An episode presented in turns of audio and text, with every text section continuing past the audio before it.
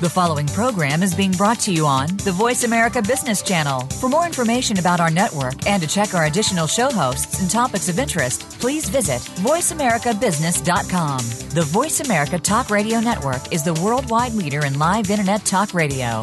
Visit VoiceAmerica.com. The views and ideas expressed on the following program are strictly those of the host or guests and do not necessarily reflect the views and ideas held by the Voice America Talk Radio Network, its staff, and management.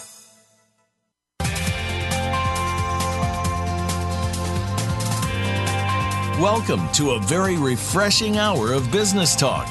This is Social Selling with Game Changers, presented by SAP.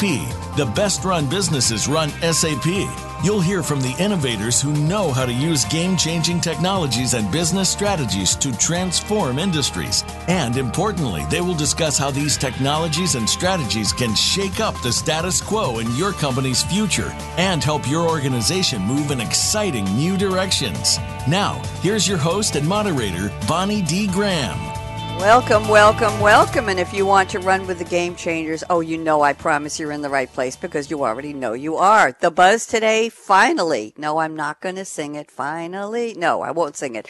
Let's talk. This is social selling with game changers. That's what we're going to talk about today. Social selling has been grabbing business headlines since at least 2012. And if you think it happened, started happening before that, let me know. Send me an email. Find us at hashtag SAP radio on Twitter and tell us the difference Companies worldwide are hanging on to every word of advice from a few social selling gurus who have emerged as the leaders. Why? Well, they're blogging, they're speaking, they're writing books, they're making speaking engagements. They are all over the place. As a matter of fact, many of them, these gurus have appeared on this series and we're very honored about that. But let's stop. Let's hit the pause button a lot of things going on. A lot of things are being said as the truth. They're observations, they're insights, but do they really work?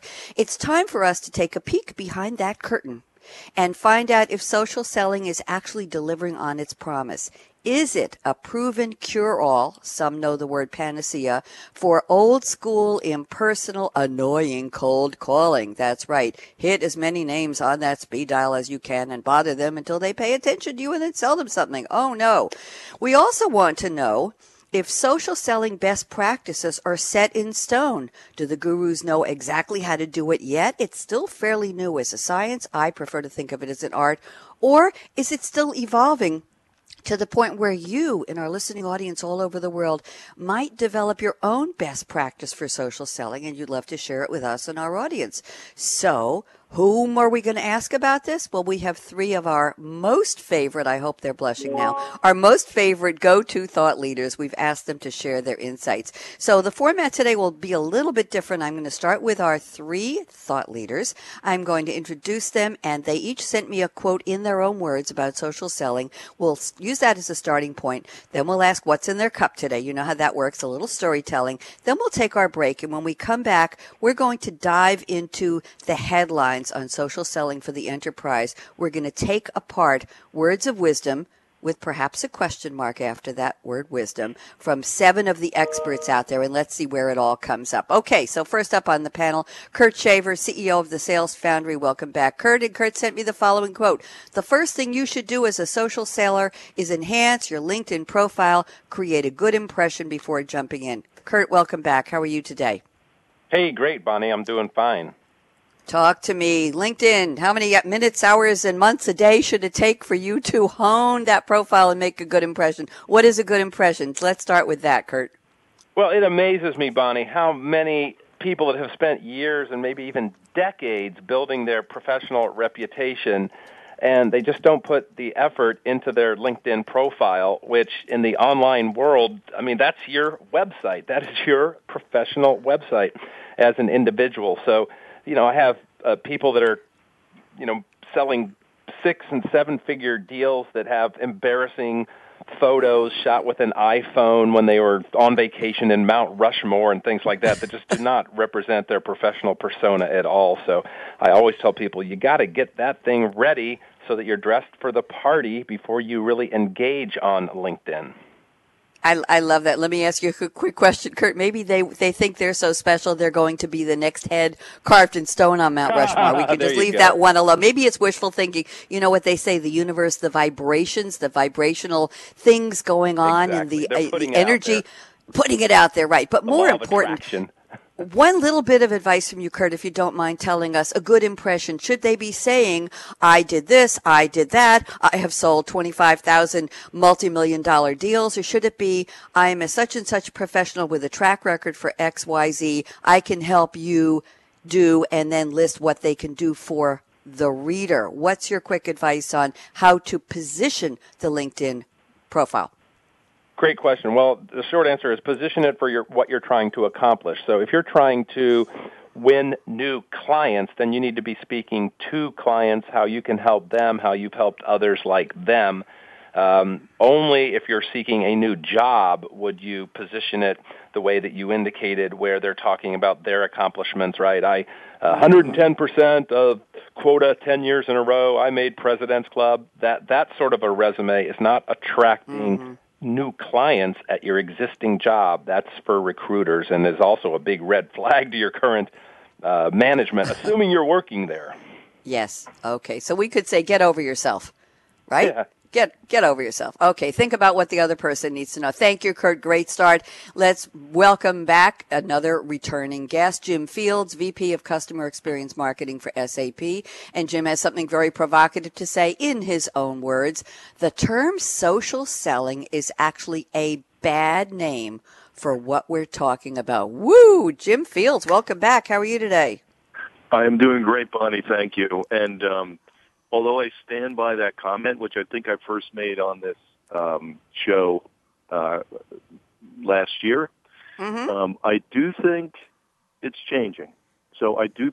So the the original, the genesis of that comment was the fact that, um, you know, when you participate in social channels and try and connect to people through social media, the, the you you really need to present an authentic persona um, and use that to make connections to people in ways that they then may lead to deeper relationships that could involve, um, you know, providing goods and services to the, the people that you connect with. But the, the, the entry point really needs to be your authentic self, uh, not yourself as someone trying to sell something to somebody.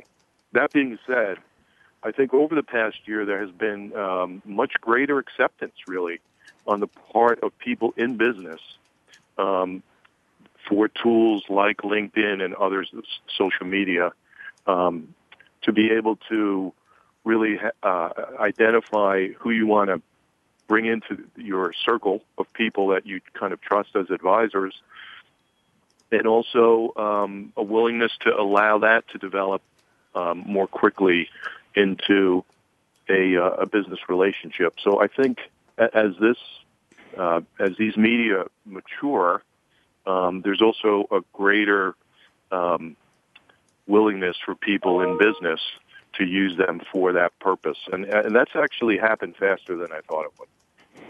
Thank you very much. Appreciate that, Jim. Good introduction from you as well. We'll talk more about that. And rounding out our panel today is Kirsten Boileau, Director of Digital Startup, leading the SAP Social Business and Social Selling Initiatives for SAP Global Marketing. And she is the sponsor of this series. And we're delighted she's back for season two. And Kirsten has a provocative phrase to share with us as well. She says sales can't do social selling without marketing and marketing can't do social selling without sales. Kirsten, welcome back. How are you? I am great. Thanks, Bonnie. How are you? I'm well, thank you. So, what do you think so far? How are your your uh, go-to people doing?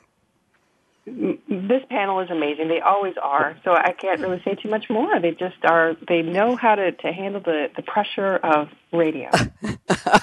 I, the reason I asked you is because we're going to ask them to do something unusual after we take our quick break, and you know we're going to ask them to respond ad hoc, ad hoc spontaneously to uh, headline news from other gurus in social selling. So I want to butter them up a little bit so they're nice and relaxed. Kirsten, tell me, do you still stand by your previous statement? Sales can't do social without marketing, and marketing can't do it without sales.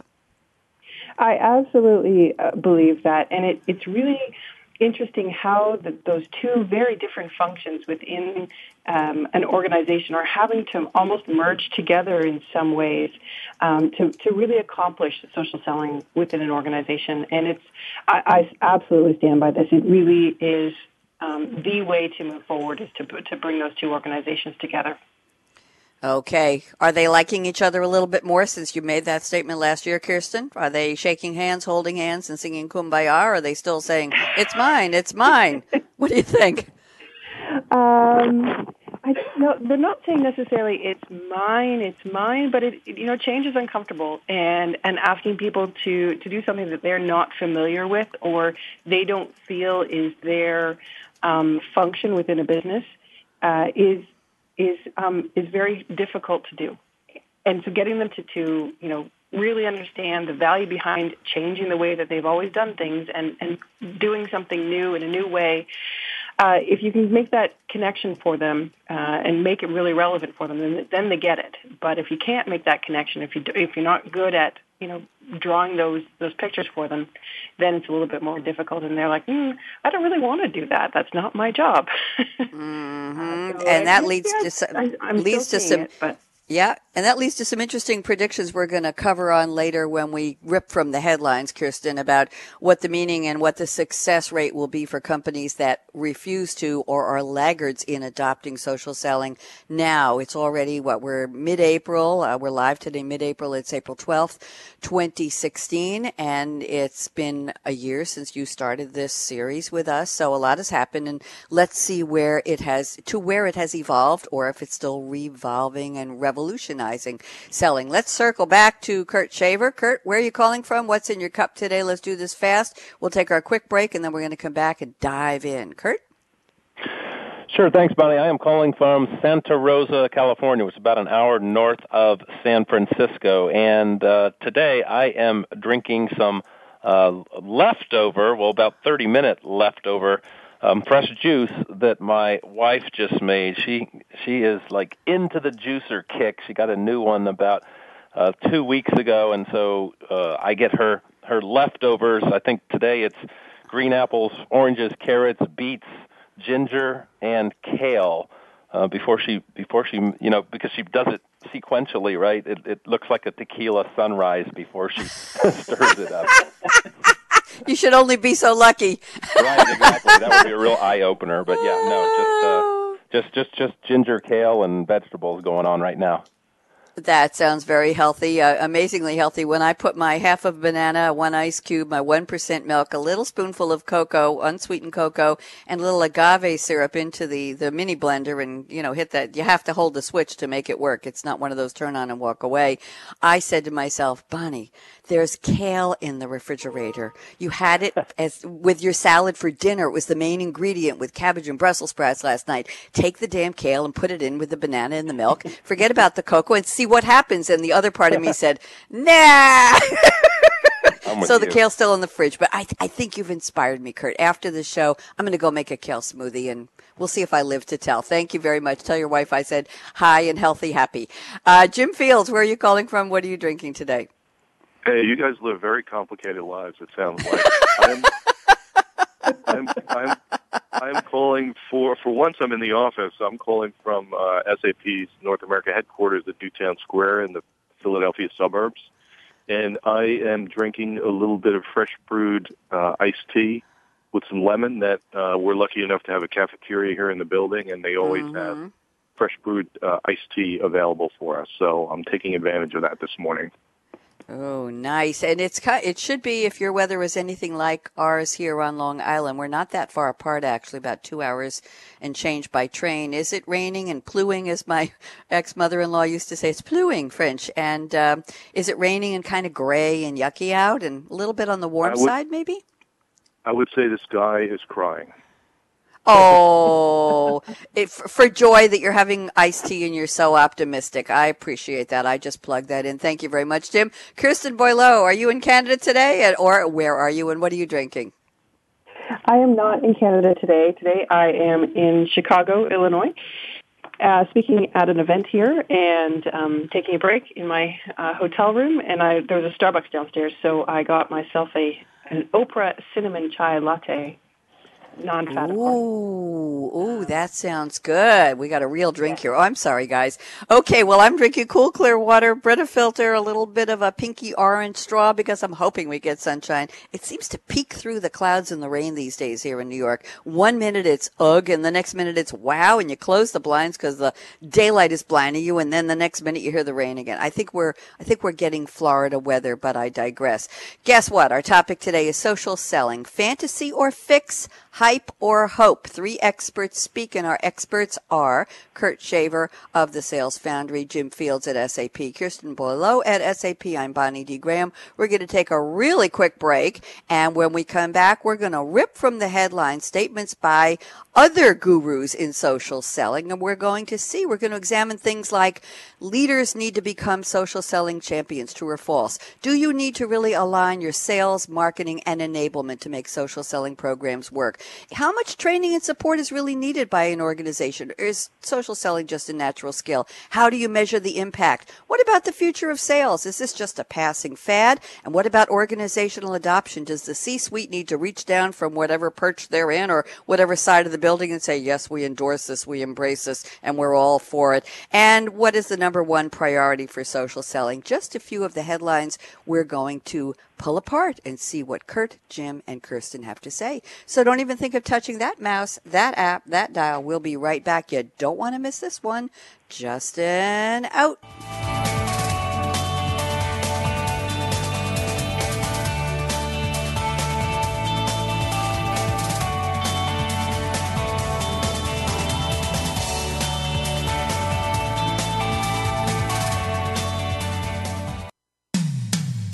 When it comes to business, you'll find the experts here.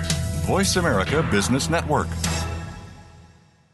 Social media is taking sales organizations by storm, and only those who adapt quickly into the new digital world will be around in the future. Social selling is a new tool that has implications to all lines of business, from building the fundamentals in the sales process and getting the content marketing mix right, to building cross functional teams and building the systems to truly measure the impact of social. Join our experts as they analyze and discuss how social selling is changing the world of business. Social Selling with Game Changers is presented by SAP. Visit www.sap.com.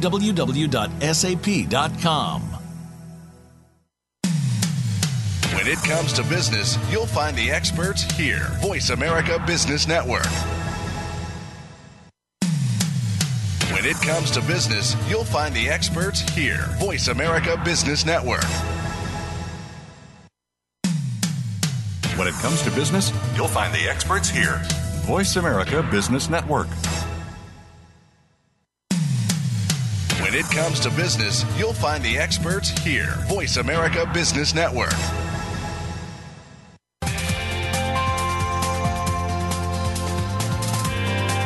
You're listening to Social Selling with Game Changers, presented by SAP.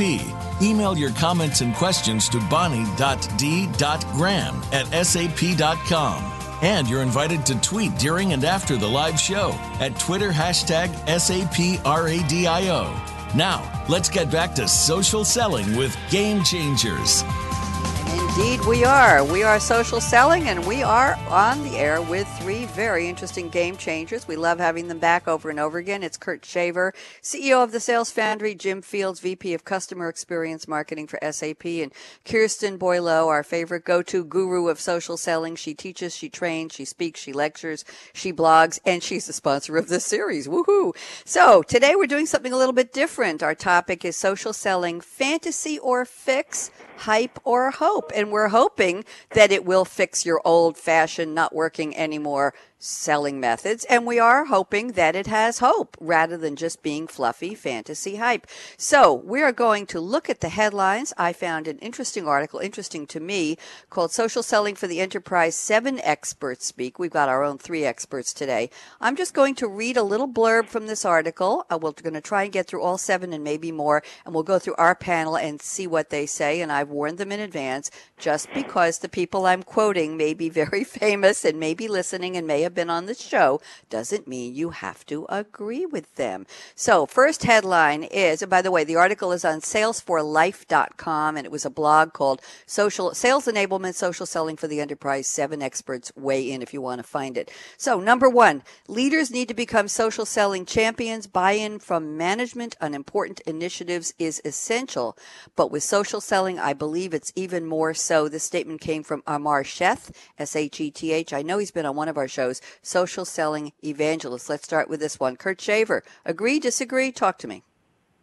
Uh, absolutely disagree. I mean, you know, social selling is just a type of sales training, but it's but it's maybe unique in the sense that the the leader who is not really a frontline seller um, can actually practice it and demonstrate it and lead by example, right? Very different than a lot of other sales training techniques. And so, uh, definitely the clients that I've been involved with in training initiatives, see the ones that where the leader is really out front where it's clear that they're leading by example, that they're participating. Those are the ones that have the greatest success. And I'll add one other little little element in that, and that uh, one of the things that I do with my clients, uh, we we like to have contests along the way because salespeople like to be at the top of the leaderboard and win different things like best profile or best networker or best LinkedIn success story or something like that. And so one of the ways that we engage the leader in that process is that when when somebody wins, when a salesperson wins one of those contests, um, I prompt the leader when we send out the announcement and everybody sees the email. I prompt the, the leader to then do a reply all to everybody and say, hey, you know, hey, congratulations, Sally Jones, for winning Best Profile. I look forward to the future winners down the road. And so that signals to the salespeople that the leader is invested in these results. They are watching it. And so that little kudo is just one other way that they can kind of be out front. Okay, thank you very much. Let's turn to Jim Fields. Jim, agree or disagree with that statement? And or with Kurt Shaver? I think leaders uh, need to be always selling, right? Um, and I think they're, they're understanding now that social selling is the next tool in the bag of the professional salesperson, and and you could be a salesperson at any role within the organization, right? That's the beauty of social media because you're representing the brand. And just a quick anecdote: we had our president of North America and COO uh, come to us last year and say, "Hey." Give us some training in social selling, uh, help us with our LinkedIn profiles. You know, a lot of the stuff that Kurt was talking about before. Um, we did that, and they they absolutely like the the light bulb. So for our field kickoff meeting this year, where we bring together all sales and field facing uh, people for three days of training, um, we we spon- they had to sponsor a um, social selling session run by my friend uh, and colleague Nick Robinson, who I think you may know. Mm-hmm. And it was sure, he's been on remotely. several shows. Mm-hmm. It was standing remotely, and, that, and and that was largely due to the fact that our leaders had signaled that this is something important that people need to become, um, you know, competent in. Thank you very much. I think he just dropped out there for a second. Kirsten Boileau, I'm going to let you come in on this one. What do you think? Leaders need to become social selling champions. True or false? Agree, disagree? Uh, I would definitely agree that leaders need to become social selling champions because uh, if you think about it from a sales rep standpoint, they have so many things that they need to do in a certain day. Um, you know, all the way through the buying cycle, all the way through the sales cycle. And what they are missing out on is um, if they don't, if if a leader uh, doesn't take ownership of that social selling, um, you know, enablement and um, and an overall commitment to it, the sales reps themselves, unless they are really are, um, you know, absolutely committed to the rest of their team how important this is, they're not going to go against their manager. Their manager doesn't see it as important, then they can't mm. they can't mm. afford to spend the time on it. Whereas uh, if the leader says, you know, this is absolutely something that's important, the sales reps will um, pay attention. And uh, you know, I, Kurt was saying something about you know having a leader um, re uh, share somebody won a, a profile contest. Great, you know that shows that leadership, that commitment to it. Um, so I would, and you know, for uh, from Jim's example from North America, that um, that that absolute leadership commitment is essential to people um, actively taking part and, and really using this to transform them, transform themselves digitally. Thank you very much. Appreciate that. Let's move on to statement number two from this article I found. And the statement is having sales, marketing, and enablement, all three departments aligned, will set your social selling program up for success. Through the alignment, sales reps will be accountable. They'll know which marketing content they should use at the right time and they'll have to continually improve their skills, knowing the important role social selling plays in their jobs. This is a quote from Jamie Shanks at Sales for Life, and we've had him on the show. So I'm going to go back around the panel and let's see, agree or disagree. And don't be afraid to disagree or add a shade of meaning if you think it's something different. Let's go back to Kurt Shaver. Kurt? So social selling is so interesting to implement in an enterprise because of how it straddles sales and marketing. And uh, you know, I've often, uh, often joked that it's the the best opportunity really for sales and marketing to get together that that I've ever seen in, in 30 years of corporate selling. So Jamie's absolutely right. It does involve those those um, departments, and if the company does have a sales enablement or sales training or, what, or whatever they call it in the middle of sales and marketing, that can really facilitate it. Uh, you know, a, a lot of times I see projects starting on one end or the other, meaning mm-hmm. either driven by marketing or driven by sales and they sometimes get a little bit out of balance because social selling, I, I think, is outbound prospecting plus inbound marketing. And so you have to have both of those uh, disciplines and understanding. So if you got sales enablement in the middle to kind of play that intermediary of uh, marketing content skills and sales prospecting skills, then that's really going to yield the best results. Okay, let's go to Jim Fields. Thoughts, Jim? Yeah, I think um, it's it's all about the maturity curve, right? Um, one of my favorite books of all time is Geoffrey Moore's Crossing the Chasm, right? And he talks about early adopters and, the missionary and what it takes to launch something new into the market. You need those early adopters to really blaze the trail and show what's possible and inspire others to follow. And I think we've moved through that phase now with social selling. And now I think you see uh, enterprises beginning to put in place the tools, the enablement, the training, uh, and the accountability, um, you know, for their people to become competent in these skills.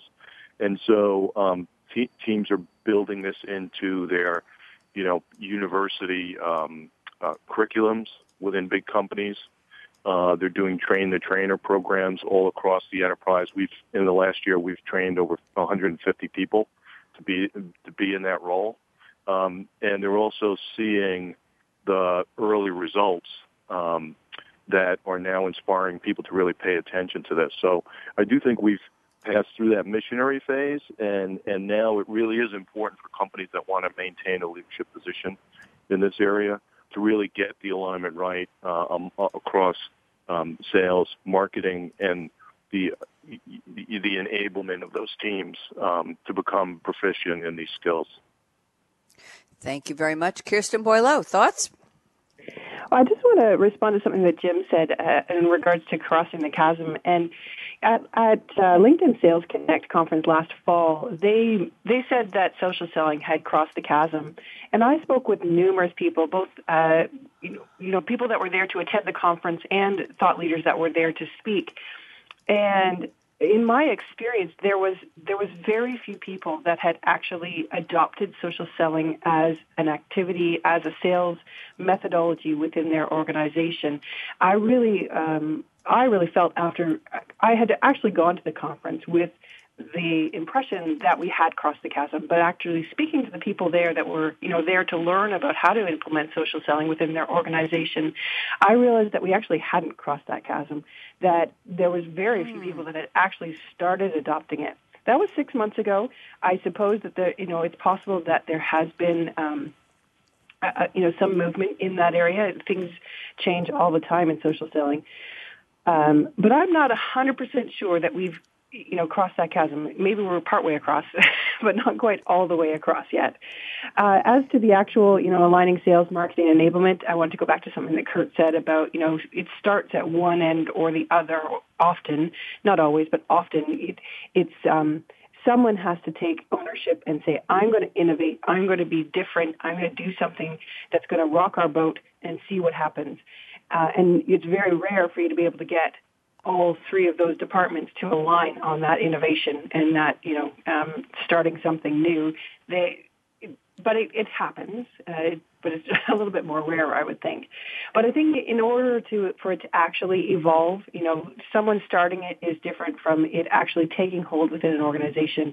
And for it to actually take hold within an organization, you absolutely have to align those three departments and make sure that um, it, it is aligned and the strategic direction makes sense for all three uh, to, to actually implement. Thank you, Kirsten. Thank you, panel. I'm going to move on. We have a lot to cover here. Doing great. And now let's turn to something we've already mentioned. We mentioned the word training. We mentioned the word support, but let's get down into the basically to the nitty gritty to, recapture an old phrase. Uh, I'm going to quote Jill Rowley, who apparently is scheduled to come back on this series in just a couple of weeks. Looking forward to that. And Jill says, learning how to use social networks LinkedIn and Twitter, she specifies, requires more training than dialing a phone or sending email.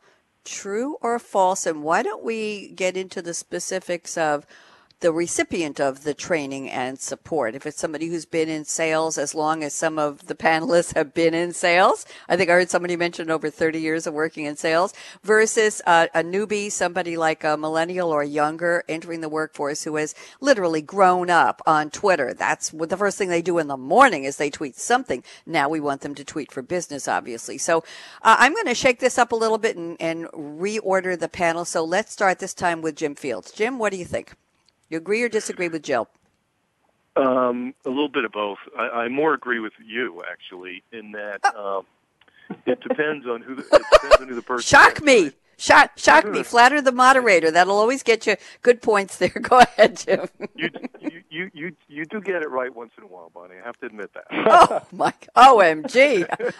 I okay. Blushing here. Go ahead. I, I'm trying to reestablish my credibility and not just butter you up. Uh, no, but I just think you mentioned, you know, the digital natives. They come to the table fully formed mm-hmm. with all these skills around social uh, and and digital, and what what they really need in terms of training, if you want to call it that, is more understanding the business context of what for them has been largely uh, purely a personal and social context. And I think we've seen, um, you know, the recent entrants into the business world are much more savvy about that now than maybe they were a few years ago, where you know you you still saw the cake stand um, um, you know uh, photos out there on people's profiles. Um, where I think the there is a real need for training and enablement are the people who have been traditionally successful in hitting their number using what we might call traditional techniques over the years. And um, a lot of them have been largely resistant to looking at something like social selling as something they need to pay attention to because they've been successful without it in the past. And so that's where I think we really need to do a lot of education and, um, as we mentioned before, sponsorship from the leaders um, so that people really uh, c- can understand that, you know, just like 20 years ago, you'd be told before you go into an account, you know, read their annual report and understand what their mm-hmm. business priorities are. Uh, today, you still need to do that, but you also need to know uh, who the people are, how they um, how they represent themselves in social and digital networks, and use that to indicate how you might approach them in new ways other than just a, a, a cold call or you know banging on their door. And uh, yeah, I do I do see that there is a fair amount of movement, at least within you know, our sales organization toward adopting social selling, um, you know, among the more experienced teams, but there's still a fair bit to go as well. Thank you very much. Let's move to Kirsten, and don't worry, uh, Kurt, I'll come back to you. I'm just trying to change the order of the panel a little. Kirsten, what do you think? So I would agree with, with Jill that it does require more training because most people, a lot of people at, uh, at in the sales role they're they're so busy in their day to day stuff that they for, they they don't take the time necessarily to learn the platforms.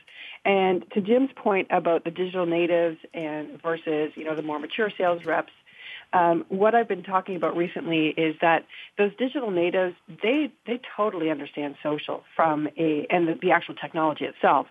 Um, from but from a very personal standpoint, they use it to um, to connect with their friends, to find out what their friends are doing, to have conversations with their friends. What they don't get is that you know business context, as you you just tweeted recently. I just I just saw that come across. Um, mm-hmm Mm-hmm. They really do need that business context. I've I work a lot with the Sales Academy out in Dublin for SAP, and and they you know they often push back on me and say, well, I don't really see the the, the real point of of using these these tools. This isn't what sales is about. Whereas our more mature sales reps, they are uh, they've they've seen how uh, you know people are no longer picking up the phone. People don't respond to those cold emails, and so they're they're understanding that they there is an absolute need to engage in a different way. So, um, but they all they need a little bit more training in the actual technologies themselves to understand how to use them. Um, once you talk to them uh, about you know engaging in the conversation and not being about a hard sell, they get it. Um, but they they still need to be reminded of that on a on a consistent basis as well. Thank you, and let's circle back to Kurt Shaver. Thoughts, Kurt? Anything you want to add? Uh, yeah, I'll add something to uh, what both um, Jim and Kirsten had said. A little bit talking about people's impressions, maybe of the uh, age and the skill levels. So I was at the digital marketing conference a few weeks ago where uh, LinkedIn's sales solutions VP of marketing, Justin Shriber, shared a very interesting statistic. And it got a lot of traction actually on LinkedIn as well. And he showed us a chart saying, and the title was The Adoption of Social Selling is Higher Among Older Sales Professionals. Mm-hmm. That was a mm-hmm. real surprise. Uh, so um, Justin was basing this on LinkedIn's social selling index, their SSI score, right? A score between zero and 100. Probably talked about it many times on the show. And what this chart shows is that uh, social sellers that were surveyed, the 30 years old and lower, um, were averaging an SSI score of 27 and ones between 30 and 45 had a score of 33, and ones 45 years and older had a score of 34. So the takeaway from that is that the 45 and older sales reps, their social selling proficiency was rating 25% higher. And I just thought, and most people in the audience were very surprised by that statistic. And again, it just goes back to some of the points that, that the veteran salespeople understand the sales basics, and once they sort of grasp the tools and the technology, right, that they're very quick to absorb these things. Mm. Thank you very much. Good point. Very good point. We've got a little bit of generational shading in that comment. Let's move on to another one. We've also had, I believe, uh, Julio Viskovich on this series, Kirsten, from RFactr, R F A C T R. And here's an interesting quote, new topic for us measuring impact. And Julio says, one of the biggest struggles for sales operation and management when implementing a social selling program is how to measure its success and report key metrics that show the ROI from social sales activities. That's a loaded statement. Uh, agree or disagree? Let's go with Jim Field first. Jim Fields? At the end of the day, everybody always wants to measure, right? Because that tells yep. you are you being successful or not in a particular initiative. And I think uh, there are tools in place now to enable us to do this with social selling. Um, you know, you always, whenever you talk about a particular tactic uh, influencing a sale, you have to go back to, you know, what some people might call an attribution model, which is, mm-hmm. um, you know, you could do 20 different uh, discrete activities along the sales cycle. Which one can you really say caused the sale, right? So, right. I mean, that's always there, but um, we, we have tools in place now that we're, we're able to use where, for example, um, we were just looking at our first quarter performance um, through our social selling uh, program, and to just in Q1 alone this year, we've driven more revenue and pipeline than we did all of last year, right? So that, that I, I think that begins to show the momentum that you're getting um, and enables you to start to calculate the return on investment um, that you're making in this space, which is still we're still investing ahead of the curve here. Let's not make believe that we're not. Um, but the the other the, the other I think important metric too is um, we now have a lot of tools for enabling social ambassadorship and sharing of information, you know, across teams and through their networks. And um, it's very easy to measure the impact of that content that's being shared through these tools, whether it's how much content is being shared among the people who are, you know, your your social and business ambassadors, and then what the reaction of the marketplace is to that content. Um, and so when you look at that holistically, you can really tell um, is your social selling starting to have an impact on the business, you know, in a meaningful way. And I think we'll only continue to get more precision in how we measure this stuff. Uh, a quick question for you before I move around the panel. Granularity. How granular can it be? Okay, how many tweets did you do today? How many times did you update your LinkedIn profile this month? Uh, how many uh, answers did you make? How many groups did you join on LinkedIn? How many uh, great messages did you share on how helpful you can be to our potential customers, our prospects? Is it is it down to that level where you're almost on a timesheet type of reporting? Uh, I, I guess it depends on. I was looking at it more from the program point of view, right? So if mm-hmm. you have a mm-hmm. social selling program, how do you measure the effect of that? Right. Um, versus, you know, behavior. At the I'm talking about behavior. Mm-hmm. Yeah, at the individual level, um, you, you know, you you you have to be careful how much you really, um, you know, I don't monitor is probably the right word, but you don't want people to feel like this is a big brother situation, right? I mean, at the yeah. end of the day, we do want to hold people accountable for results, but as they're moving through that kind of maturity curve, you want to encourage them and show them examples of, you know, what's working as opposed to just having it feel like, you know, a sweatshop where you're you're counting how many right. dials per per minute they're getting. A boiler you know room, I mean? dialing for dollars. Exactly, Thank you. I just right. just was wondering if, if newer companies adopting get nervous about what the reaction will be in terms of how do people spending their time. Kirsten, let's get you in on this. Any thoughts on newer companies to social selling selling saying, "Oh, MG, we have to know every minute. Maybe they're just goofing off. Maybe they're just tweeting their friends. How do we know what they're doing spending their time?" Does it get that granular that it gets big brother, big sister ish insulting? Kirsten? Uh, I think back to when I was in business development, and uh, and I was being pushed to make at minimum a hundred dials a day. Uh, there you go. it, okay. It was impossible. It was an impossible um, task if you were going to have any meaningful conversation with anybody, uh, mm. and so it was and it always felt like there was someone looking down on me, someone, you know, hovering over my shoulder, watching my fingers on the screen. And, and so I would hate for anyone else to feel that, especially with social, because social is so fun to engage in. It's so, such a great way to build relationships and have fun talking to people, learning and growing and teaching that, um, I would hate to ruin that, um, that innate piece of social selling with having those those big metrics. You know, you must uh, tweet mm-hmm. five to ten times today, or you must tweet seven times today, and if you don't, this is going to happen. You know, though, because um, it all depends on what's happening in the social conversation, what kind of reaction you get.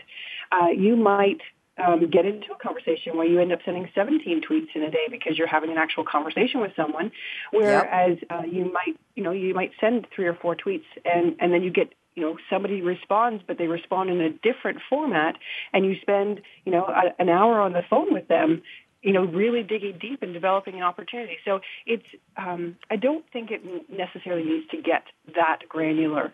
Uh, you should see the results of of your efforts. And if those results aren't there, then that's when you need to go back and say, okay, what are you doing? Where do we need to coach you along?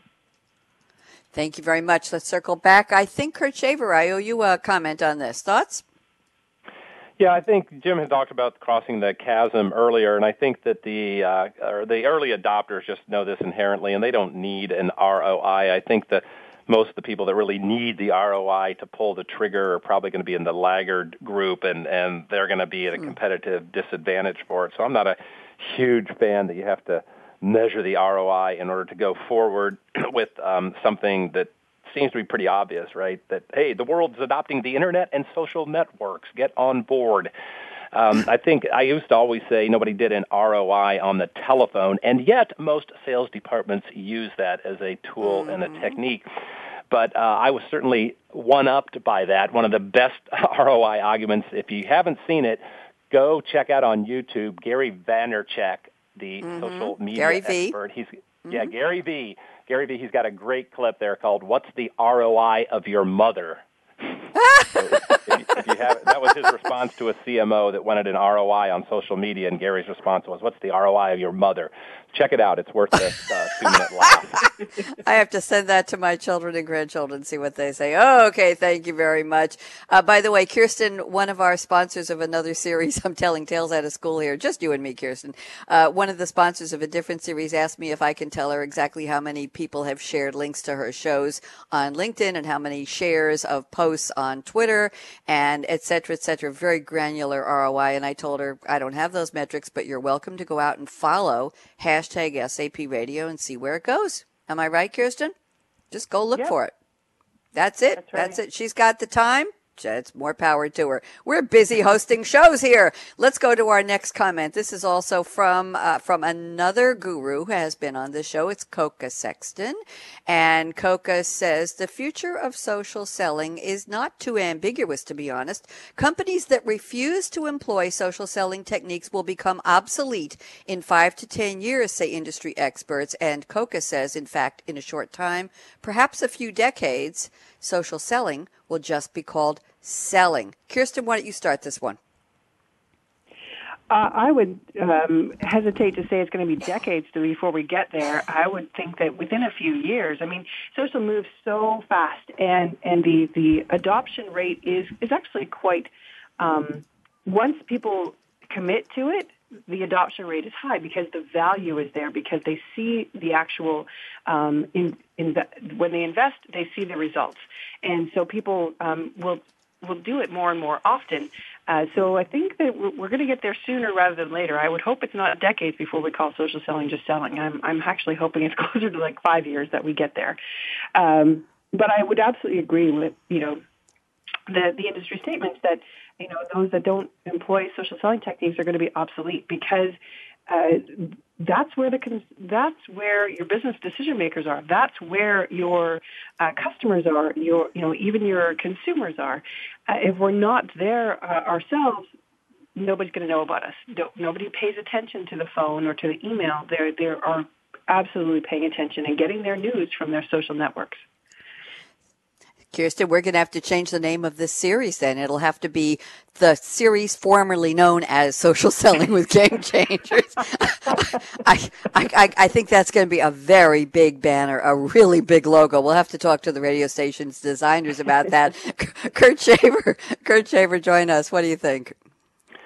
Well, I, I agree with Kirsten on the timeline. I, I think in two years the term social selling will have largely disappeared. It'll just be selling. It'll be just one of the tools like email, the telephone, face-to-face calls, video conference, right, and whatever virtual reality selling, whatever we haven't thought up uh, at that point. So uh, I think it will just um, fold into natural selling, and uh, so you'll have to be looking for yeah a new log- slogan or uh, logo for the for the radio show.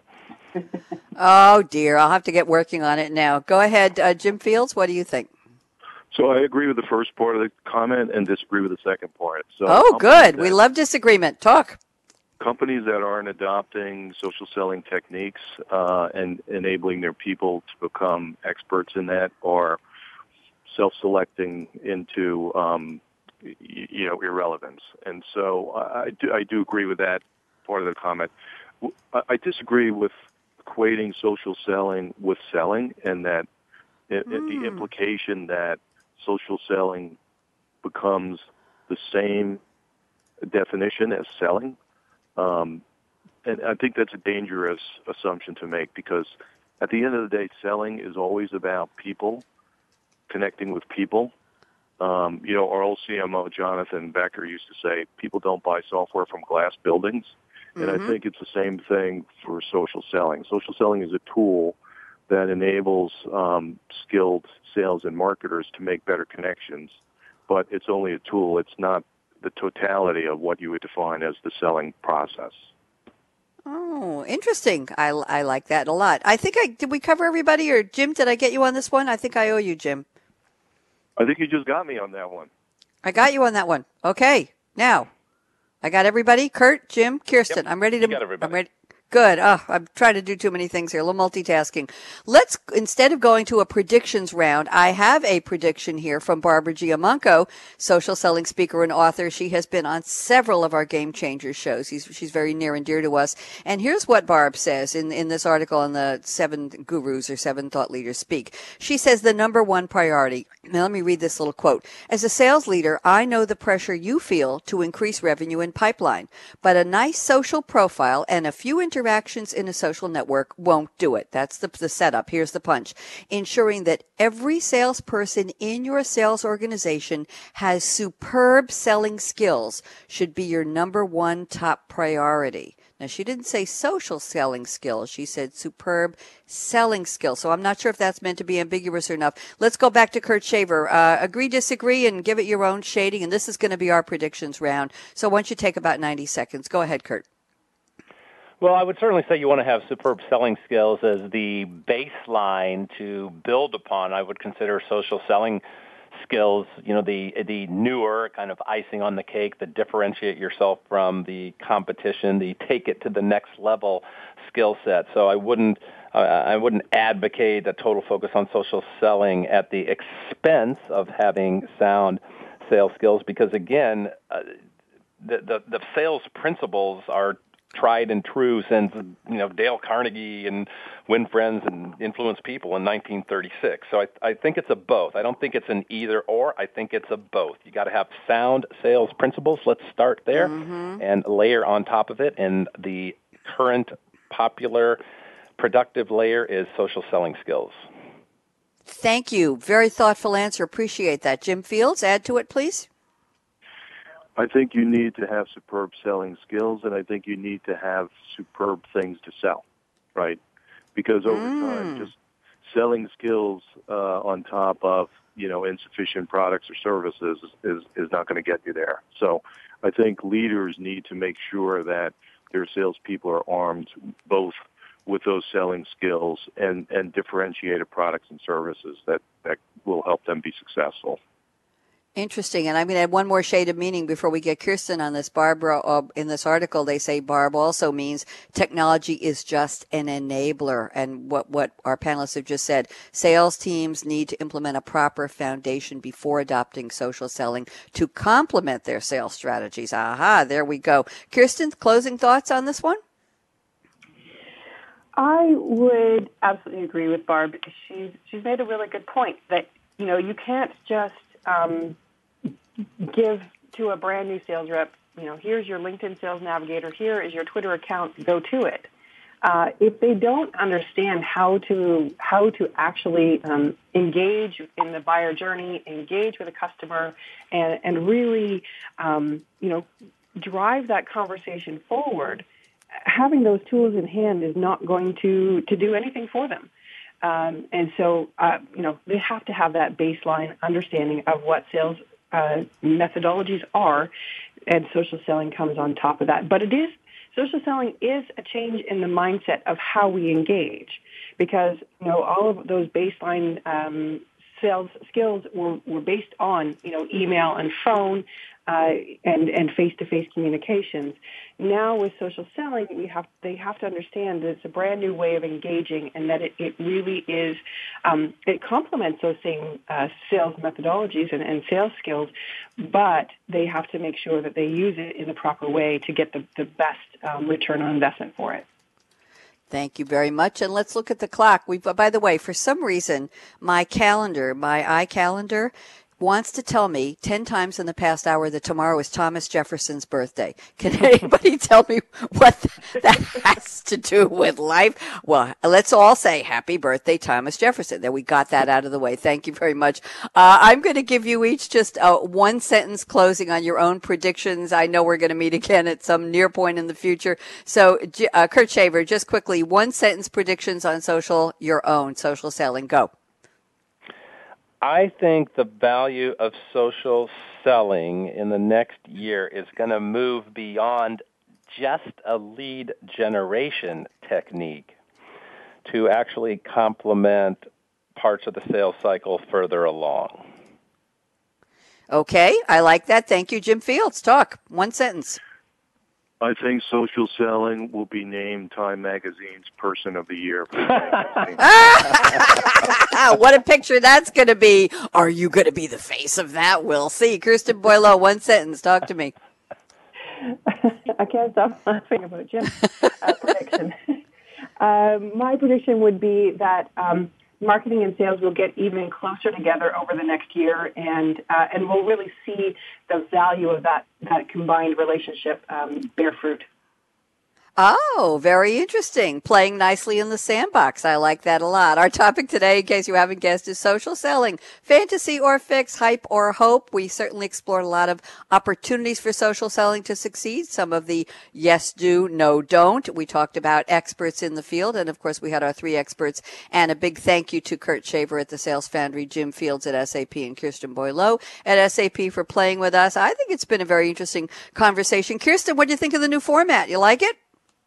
I quite liked it actually. It was really fun to have those uh, deep conversations and, and debates about um, you know topics that are already out there and that uh, people are already talking about then I think we'll do that for upcoming shows. And you can tell Jill we're looking forward to having her on the show in a couple weeks. I'm Bonnie D. Graham, and I want to say thank you so much to my three extraordinary panelists. They know how to think on their feet and talk and schmooze, and uh, they were smiling the whole time. I could tell. Kurt Shaver, Jim Fields, Kirsten Boileau, thank you so much, and a shout out to Justin and the Business Channel team, as always, for getting us on the air. We'll talk to you tomorrow on our live edition of Coffee Break with Game Changers, and have a great one. So here's my call to action: fasten fasten your seatbelt. What are you waiting for? Go out and be a game changer today. Bye bye.